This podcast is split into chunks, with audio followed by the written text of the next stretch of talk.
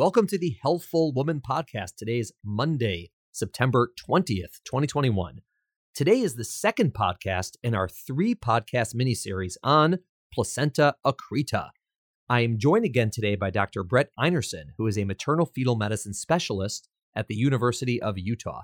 Last week, Brett and I discussed what exactly is a placenta accreta, who is at risk for it, and how we diagnose it. Today, Brett and I will talk about how we manage placenta accreta during pregnancy and at the time of delivery. Next week, I'll be joined by Professor Ilan Timor to talk about cesarean scar pregnancy, which is a precursor to placenta accreta. We have a lot of interesting stuff on the schedule in the next few months. Later this week, we're going to have a high risk birth story. And then in a few weeks, we start a six part miniseries. Yes, six parts on twins. So if you want to get a graduate degree on twin pregnancies, gear up for that. Again, that starts in two weeks. Hey, if you're new to the Healthful Woman podcast, welcome aboard. Happy to have you. Feel free to check out some prior episodes of this podcast and to check out our other podcast, High Risk Birth Stories, which drops every Thursday. If you have any suggestions for any topics, please do email them. We take requests. Finally, if you happen to be listening on Apple, We'd love if you can rate our podcast, ideally with five stars, and please do leave a review. I read all of them and really appreciate them. Thanks for listening. Have a great day. See you Thursday for high risk birth stories. Welcome to today's episode of Healthful Woman, a podcast designed to explore topics in women's health at all stages of life. I'm your host, Dr. Nathan Fox an OBGYN and maternal fetal medicine specialist practicing in New York City. At Healthful Woman, I speak with leaders in the field to help you learn more about women's health, pregnancy, and wellness. Today, you're going to hear part two of my discussion with Brett Einerson on placenta accreta, management and delivery. In part one, Brett and I discussed what exactly is placenta accreta, who is at risk for one, and how we diagnose placenta accreta, or at least highly suspected in someone. Part two of the podcast which is what you are about to hear, starts with me asking Brett about what he does when he suspects someone does have a placenta accreta. How does he manage that pregnancy? So that's what's coming up next. Thanks a lot. So let's say someone is either uh, there's a high suspicion for a placenta accreta or enough suspicion just based on her history, you know, having the preview, having multiple cesareans, regardless of ultrasound. What do we do during pregnancy to counsel them to manage the pregnancy, to plan for delivery? What's sort of your, I don't want to say protocol, but sort of like how you typically would start, let's say, with this pregnancy? Yeah. So if we're, if we're pretty sure of the diagnosis, then we start making plans for the, the surgical day, the delivery day right away. For patients, what that means is we modify a little bit sort of their approach to activity not i know i know bed rest is a bad word in in in your in your world, and it is in mine too. Oh, except um, for so me, I, I, I could that. use I could use a lot more of it, but for my patients, I agree. um, so bed rest is not part of the treatment, but pelvic rest, meaning no intercourse, is part of our recommendation. And you know, it's not really based on any actual research, other than just a worry that with the placenta being low, as it is for most patients with accreta, and sitting right, right on top of the cervix, it's possible that intercourse could cause bleeding. And if, if it causes bleeding, it's not just run of the mill spotting. It could be a lot heavier than that. So I recommend pelvic rest for patients who have placenta accreta. I see them at least every month and do an ultrasound about every month to follow the location of the placenta. Not not necessarily to keep hemming and hawing about whether or not accreta is there, but to really figure out where on the uterus the placenta is located, because that helps me to determine if they've got it and what the surgical approach is going to be like. We oftentimes, once we get up towards the closer to the date of surgery, I will have patients, like I mentioned before, move closer to the hospital. So I tell patients that I feel best if they're within 30 minutes of the hospital 45 at the most. So if they're living far away, around 30 to 32 weeks is when they move to Salt Lake City or nearby. If they're going to have a planned preterm delivery, which almost all of them are, then we'll consider steroids to help the baby's organs mature to get it ready for the outside world. We want to make sure that their that, their iron stores and their red blood cell counts are as close to normal as is possible because we want them to have sort of a full tank of blood in case they do have heavy bleeding. And so we'll do testing for iron levels and hemoglobin and give them additional iron if needed. And then we aim for that 34, 35, sometimes up to 36 week mark, depending on how things are going. What I tell people is, you know, you have any concerns, you've got to call in. And I, I kind of treat these patients a little bit more, I don't want to say preciously, but a little bit more intentionally than other patients. I give them a specific number to call so they don't just go through the hospital line. If they've got questions, they get a, a direct line to one of the Accreta experts. That's a real interesting idea. I like that. It's different in New York City, obviously, for a whole host of reasons. We don't have a lot of people living three, four hours away. Most of our patients are within that zone or close enough, you know, within an hour or something like that. Yeah. But one of the things I always talk to patients about is even if you live close, you always need a jump plan, right? Meaning, you know, if they had a prior C section, they usually have children, right? So if you have a, a kid and you're deciding that we're going to go to the zoo today, me and my three year old. Great. What are you going to do if you start bleeding? Like, what's your yes. plan? Right. And all, and it doesn't mean you can't go to the zoo, but say, all right, I know that, you know, my, my partner's at work and, you know, he or she can meet me at the hospital or my mother-in-law's here and it's on the way there. I could t- take my kid dropped off. And, you know, you just need to have that because you can't start thinking about what do I do with my three-year-old while you're bleeding heavy. It's not a good time to figure that out. And so I talk to people about that all the time. Like, don't be the only person at home at two in the morning with a two year old.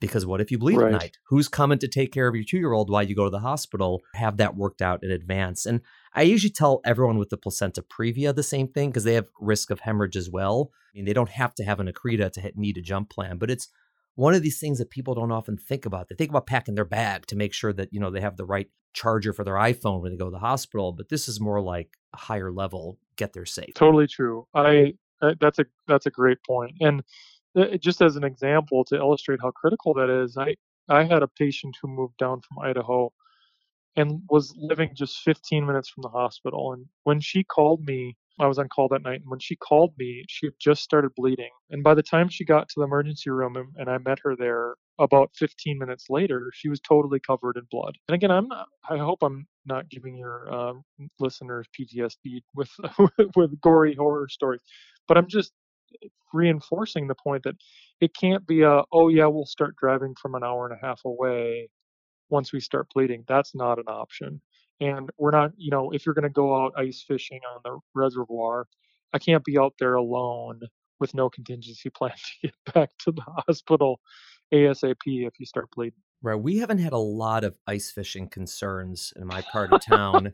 Although I, I, guess we could ask about that. You know, how much ice fishing do people do on the Central Park Reservoir uh, in the winter? But that's cool. You know, one of the other things that we do uh, frequently is we'll check, you know, because if those patients, again, are, let's say, you know, an hour away, hour 15, and it's, it's hard to, you know, get space in Manhattan to, let's say, you know, just move in for a month or something Totally. We'll sometimes do, you know, cervical lengths, and if it's nice and long, you know, their chance of laboring is lower, and we'll, you know, we'll use that potentially to gauge who should come, you know, move in sooner, who shouldn't, and like you said, their history uh, is an important part of it. And then, who do you have them meet with, or who do you meet with? Like, how do you assemble your team for the day? Because there, there's a team that needs to be assembled. You don't just show up like, hey, it's me and my patients, let's operate. You have like a whole you know group of people. Yeah what i tell patients from the very beginning on our first consultation is that there is nothing special about me as the, as the doctor that's taking care of them other than i have a really effective way of coordinating a humongous team of super smart people to keep you alive. The people that they meet in our system beforehand is a couple of people. One and critically is an OB anesthesiologist. So this is a, an anesthesiologist with specialized training to take care of women who've got really bad obstetric problems, including placenta accreta. So I will arrange for a preoperative consultation with them so they can talk about what the experience is going to be like from an anesthetic standpoint. For us, it's not the same as a normal C-section. We do try to keep patients awake for the C-section part so they can see and hear their baby but then they go to sleep for the hysterectomy portion if we're going to do a hysterectomy. And so, meeting with an anesthesiologist to go over their health problems and to talk through sort of the this is going to happen, then this is going to happen is really helpful for patients. I also it's also helpful for the been, anesthesiologists. They they love knowing these patients in advance rather than just showing up and meeting them. It's it's because they have questions they may want to ask that we don't know, we don't remember. You know, they're going to look in their airway. You know, they're going to like the things that they want to know before an hour before the surgery. So, uh, I, in our experience, the anesthesiologists appreciate it just as much as the patients do. It's not a burden on them. They want to meet you before the surgery for sure some of these cases will be some of them will be the most difficult cases those anesthesiologists will take care of all year and so absolutely they they appreciate getting to know these patients beforehand the other team that i have them meet with is actually our group of counselors and social workers. So this is a problem if you haven't already um, gotten ptsd from listening you would definitely be at risk if you had this problem. This is a really harrowing and, and, and scary situation to be in.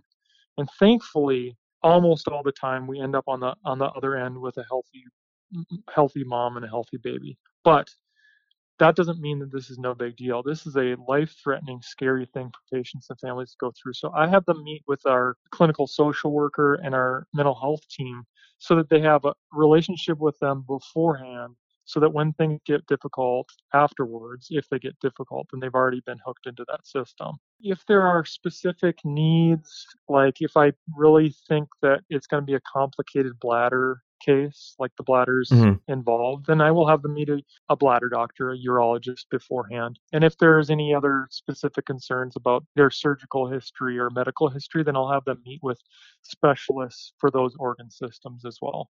Yeah, I mean it's it's very similar on our end, and you know we have them meet with you know whoever, certainly the anesthesiologist and others, and we always explain to the patients like this is a team. Like like you said, there is it's not one person. You need the, the nurses have to be on board with what's going on. The the surgical tech, the blood bank, right? You know, w- we talk to the blood bank in advance. You know, all these things have to be coordinated, and it, it's absolutely true first of all, just common sense, but also it's been shown in multiple studies that two people with the same diagnosis of placenta creta, one of whom is in a environment where things are planned, prepped, prepared, ready to go, versus someone who's just sort of like winging it, it's night and day what the differences yep. are. I mean, it's it's literally the difference between life and death potentially. It's crazy. That's right. We try to get as many doctors and providers thinking about these patients as possible in advance of their surgery so that if something happens urgently and they come in the middle of the night, it's not people thinking about their specific case for the first time. And the way that we do that at Utah is to have an interdisciplinary conference every month to talk about all of the upcoming and all of the past, recently passed cases. What this does is helps make sure that I, as the person who saw them for the consult, am on the same page with the anesthesiologist, with the other surgeons who are going to help me out, sometimes with a radiologist who may be doing procedures on them, with a trauma surgeon in case they go to the ICU, and with you know a laundry list of other team members who also want to be involved in the care of these patients. And so it's a big conference of four or five different specialties and 15 to 20 people that get together every month and and really mentally prepare for when this patient's case happens, whether it happens on the day of their intended delivery or in the weeks preceding it because they need have a, a reason to deliver early. For us, it's been a great way to all get on the same page. Some places do it like, you know, with a with a common email or with a you know a phone call between a couple of the people who are going to be taking care of those but there it's it's hard to understate how important that inter, interdisciplinary communication is and like you said before every study that's ever looked at it has shown that interdisciplinary care that's coordinated across specialties is superior in terms of safety then just you know the doc the, the ob sees the patient or the mfm sees the patient and, and and just sort of takes care of them by themselves it's not the same thing as let's say you know building a house right? So if if, if i'm a general contractor and i'm building a house from scratch for somebody okay so i'm i'm coordinating. I got my person who does the framing and i got my person who does the plumbing and my electrician and my roofer and my painter. They don't need to speak to each other I can just tell the, you know, the framer, here's the plans, frame these 12 rooms, and then tell the plumber, here's what we're doing, here's what the toilet's going to be, here's what the sink's going to be, you know, put the pipes in. And honestly, if the plumber and the framer never speak to each other, never meet each other, it probably doesn't matter. I mean, maybe it's nice if they know each other in case there's like something that comes up, but it doesn't make a big difference. But for this, it's not like that, right? Because there are so right. many decisions that have to be made that are dependent one on another and they're intertwined and you can't just have the anesthesiologist working in you know her his silo and the blood bank in their area and like you said the trauma surgeon there. Like everyone needs to know and discuss and say what are we doing? Are we you know what kind of incision are we making? What do we expect the time of surgery? Are we planning the hysterectomy? Are we going to do a wait and see approach? Are we putting in balloons? Are we not? And like all these things and when are we admitting? Are we giving steroids? You know all this stuff. And then there's also the social component you know who's their support system who's their family you know what's going to happen and everyone needs to be on the same page or it just doesn't work well and that is critical and that's also part of the reason why places that do this more frequently are used to this and the people know each other already and they have a relationship and they've had cases together and they have experience together and they have that working sort of like you said muscle memory of doing these cases and that's you know that's important because this is my area that I'm most interested in. I have close relationships with random people in, in uh, anesthesia and surgery and in radiology than I do with even some of my other OB-GYNs in my department. Not because I don't like my OB-GYNs in my department, but because I, I am critically dependent and my patients are critically dependent on me having a good relationship with multiple specialties. Right you need their cell phones you need to like you need to be able to call yes. them and you know text them and know exactly and they they know who you are and they know that you know what you're doing and i mean we're saying it over and over because it's so critical it changes everything with the management here we don't have to get into the nitty gritty of like the surgical details because uh, you know frankly it's not going to be relevant to our listeners exactly what happens but a are there people who have a placenta accreta for whom you will potentially not do a hysterectomy and b how do you make that decision with them? Like who who potentially could have an accreta and still walk out of the hospital with their uterus? It's a question that I think we still need more information about. But in my current practice, the people who probably have the best chance are those who have what we suspect to be accreta but is not a previa. So that's an area of stuck placenta somewhere that's not low down. Because what can sometimes happen is that you get inside and you have somebody who has a scar from a prior myomectomy or which is a fibroid removal or D&C or maybe they've just had in vitro fertilization and then they have a area of placental adherence. And uh, what what can oftentimes be done is just to have that part of the uterus sort of like taken out with the placenta and then sewn back over. So there are this isn't super common, honestly. It's not something I recommend a ton, in part because most of the accretas that I see, most of the patients who I see with accreta don't have don't fit that profile. Most of them have previa. But for the 10% or so who don't, there is a chance that if they want to keep their uterus, they can by just sort of taking out that specific area of the uterus. You mean like to you sort of like cut out the placenta and the muscle of the uterus take it all out together and then sew back the uterus that's remaining. Like like take out a it's called a wedge resection or uh, sort of a colloquial yeah. term. Take out a chunk of the uterus, so to speak, and just sew the rest back together. That's right. Like if it's confined to yeah. a very small area on the middle of the upper part of the uterus, there's a chance that when the placenta comes up, doesn't come out, we can isolate that small area that's affected, mm-hmm. take out the overlying or underlying muscle with it, and sew the uterus back together. And that's probably for a lot of patients that is a lower risk procedure than having the whole uterus taken out. Okay. But for most patients who have accreta, specifically if it's a previa, that's not a good option because what placenta accreta does honestly is kind of destroys the lower part of the uterus. So even if you could sort of remove the placenta without totally removing the uterus, it would cause first of all a ton of bleeding and second of all there wouldn't be a lot of normal uterus to put back together. There are other parts of the world and other investigators who are looking at the possibility of leaving placentas in place. Yeah, let's let's talk about that because people that that's that's big on the Google. The Google's big on yeah. this one. Yeah, this is a definitely a, a, Google one. It's real. People do it. Real, you know, good doctors do it, but it's it is complicated. So so explain what exactly happens uh, in that situation. Yeah. So for the patients who opt for this treatment, we, it's generally called conservative management, which is sort of a weird name for it, but yeah, leaving the plus yeah, I don't know. I don't think I don't think that's so conservative. yeah, leaving the placenta in place and letting it slowly re- uh, absorb away. Right. So you so you so you, you do a cesarean, right? You make an incision in the uterus, you break the water bag, baby comes out, clamp the cord, cut the cord, baby goes to the pediatricians, the parents, you know, like a typical cesarean.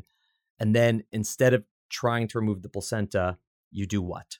Or instead of removing the uterus also, you do what? you cut the cord very short, tie it off, and leave the placenta in place. And then watch for a little while and make sure that initially there's not a lot of bleeding. And then sew sew the uterus up, watch for a while to make sure that there's no bleeding, Right. and then sew the sew the abdomen back up. Yeah. for the patient, it's essentially having a cesarean, right? It's just like a cesarean, uh, again, if it works, except when it's done, instead of the uterus being empty, there's a placenta left inside that is still stuck. And what is the thought that it's just going to sort of shrivel up and go away, or that it's going to fall out later, or what is the what is the the hope? I would say. The hope is that it will shrink inside the body and not detach like a placenta is sort of designed to do. So one of the problems with it is if it's if it's only partially attached, the rest of the placenta will actually usually try to detach. Right. And so that could be a problem because part of the then part of the placenta is trying to deliver while the part that is stuck won't let it. Some of my colleagues in other countries who are commonly performing this procedure will say is actually the most severe cases, the most stuck on placentas might be the best candidates for having conservative management or leaving the placenta in place because it can't really detach. The whole thing's stuck on. But the idea is that slowly over the course of months, yes, I did say months, the placenta will slowly go away. And in some parts of the world, this has been described as a reasonable treatment that has decent outcomes, meaning you don't have a lot of blood loss at the time of C-section because it's just a C-section and not a complicated surgery.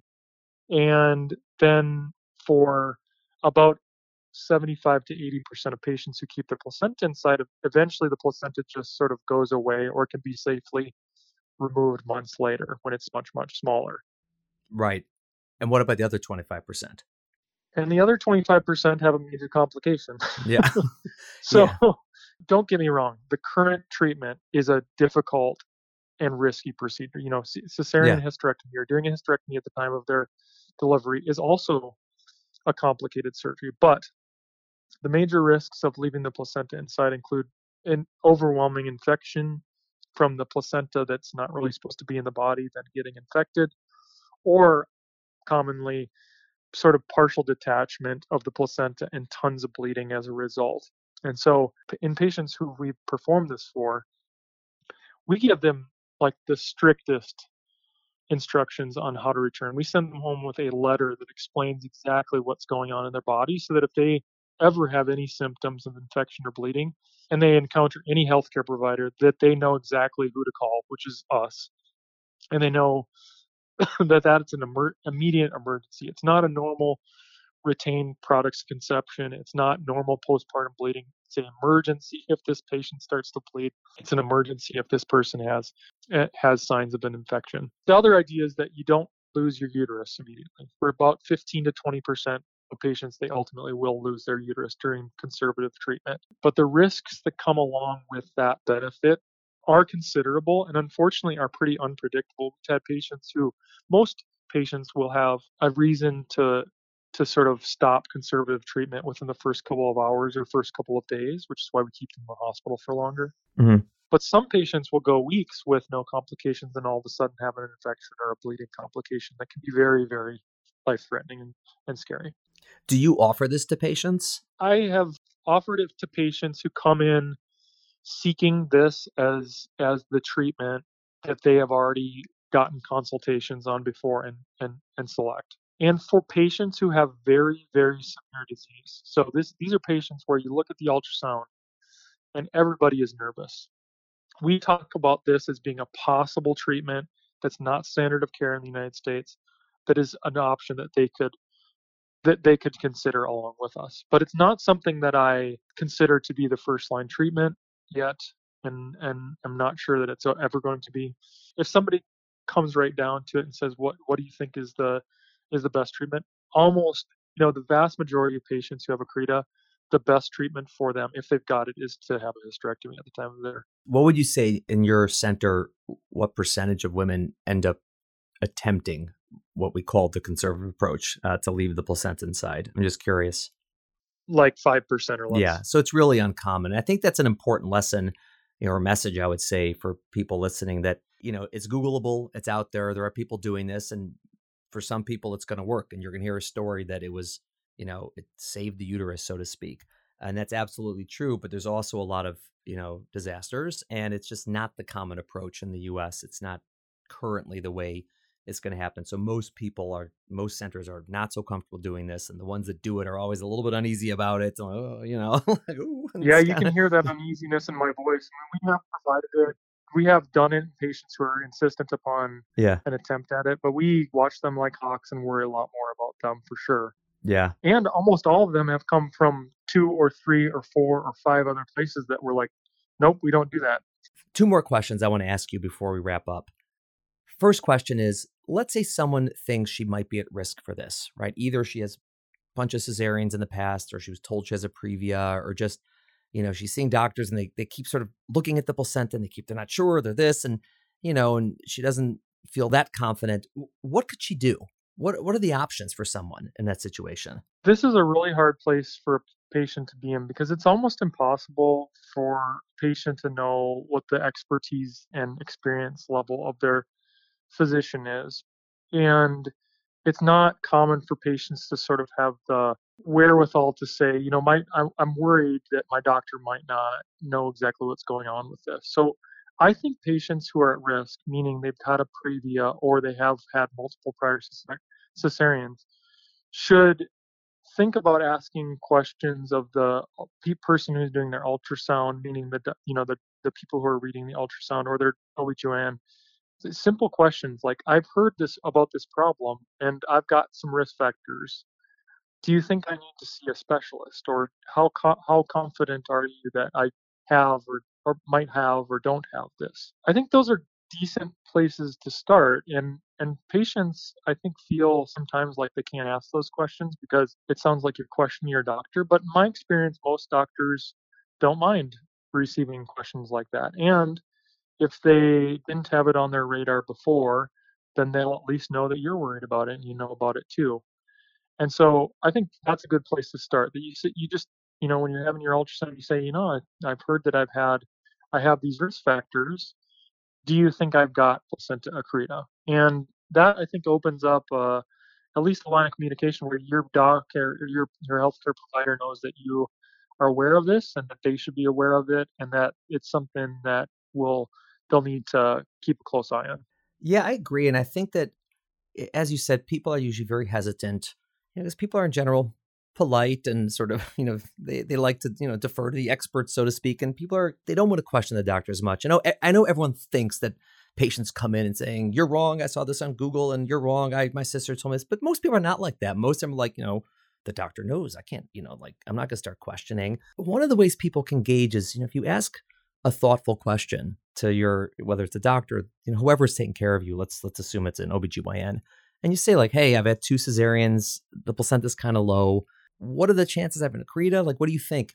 Mm-hmm. And just listen to the answer. And if it sounds really thoughtful, like, you know, okay, here's why I think it is, here's why I think it isn't, here's what we've done in the past, here's how we do this, here's how we manage, here's what happens in my hospital. And and they they really talk about it intelligently and honestly and openly you're probably in a good situation. Whereas if they yeah. blow you off or you can't understand what they're saying or it's pretty clear they don't know what you're talking about, it might be time for a second opinion. And the, the sim- I think the simplest place to go for a second opinion or an opinion, even if it's just a first opinion, I, I would say in the US, it's probably any maternal fetal medicine specialist, like any, right? Will will yeah. know enough about this, even if they're not the person who does it, you know, because not all MFMs do these complicated surgeries or run accreta centers, but they know enough to know, you know, how to triage these and say this is good, this is bad, you need to do this, you need to do that. I, it's probably the simplest, I would guess, if someone's trying to figure out how they can see somebody in the US. Would you agree?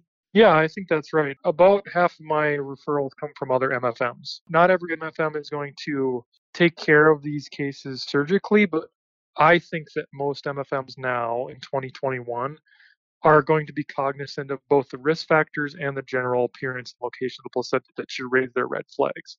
And so MFM is a great place to start because most of us should be aware of this problem. Yeah, I mean it's part of our and training. not everybody. yeah, exactly, and not everybody who's getting prenatal care needs to have an MFM do their ultrasound. But if you've got the risk factors, it seems like a really reasonable thing to ask for. Let's say your doctor or someone's doctor says, I do suspect you have an accreta, or I'm confident you have an accreta, or whatever it is, how would someone know that they're going to be in a place that's going to provide excellent care for them? This is really hard, obviously. There's no good answer to this, and Yeah. U.S. healthcare is a, dis- you know, it's got its issues, and we're not going to go into all of that. But just practical level, someone, someone's out there listening says, "My doctor thinks I have an accreta. Uh, am I in the right place? Should I be in Utah? Like, I mean, how do they figure that out? It's a really difficult thing for patients to know. It's it's even more difficult to know sort of what your experience level of your doctor is in terms of placenta accreta. But I think there are a couple of hints that I have for patients that may be helpful. So one, you have to know that you're not alone and that there are a huge number of women now online and elsewhere who've had this problem who can be helpful to you in knowing where some of the busier and better places are to get care. So one resource that I trust that patients can access is the National Accreta Foundation. This is an online group of advocates and survivors of Accreta who really have the collective experience to know where they've had great experiences and where they've found out is not uh, a great place to have your Accreta surgery. And so I think while it's always a little bit difficult to know how much you can trust online forums and Facebook groups and everything like that, I actually do trust the National Accreta Foundation to give solid advice on helping patients figure out where to go. There's a couple of questions that can actually be really helpful. If you're coming to your next doctor's appointment, you know you're at risk for this, they sort of think that you have it. I think there are some reasonable questions to ask that can p- point you down the right path. The, the first would be Do you think I need to be seen at a specialty center? Or do you typically refer patients to a specialty center for this problem? And sometimes doctors will say, No, I don't, you know, I usually take care of these patients and it goes all right. Or, yeah, I, I've got to refer patients with this problem out. And then, they, then you got your answer. The other question that I ask if your if your doc is, is talking to you about surgeries, just to ask them what their experience has been. Like how many cases have they taken care of in their career or within the last couple of years? And I think there's no magic number for competence or safety, but I do think that it is generally true in accreta care, like in cancer care or any other highly specialized, somewhat uncommon problem, that the more you see a problem, the more a health system takes care of a problem, I should say, the more prepared they're going to be to take care of you in the worst case scenario. And I, I just want to harken back a little bit to previous parts of our conversation by saying that the best centers with the best outcomes are places that take care of multiple people every year, that have pathways of multidisciplinary care set up, and that tend on the side of being over prepared for cases. And so I think if you're you're with your doctor and you're wondering whether or not they should be the person to take care of you, I think asking about the number of cases they've seen, how they prepare for these surgeries, what specific approaches they're going to take, I think the overall conversation will lead you to either a place of confidence that they have done this a lot and they know what they're doing and they have a huge team set up, or they don't. And if they don't, getting a second opinion at a busier place is is a, is and those places you can find on the National Accreta Foundation or or online for the Accreta Centers of Excellence are great places to start for a second opinion. That's really helpful. That's great advice. And it's an important message for people listening to know that this is it is more common now than it used to be because of more cesareans are being done, you know, than used to be. But it's still not that common. Most people have had prior cesareans are never going to have this.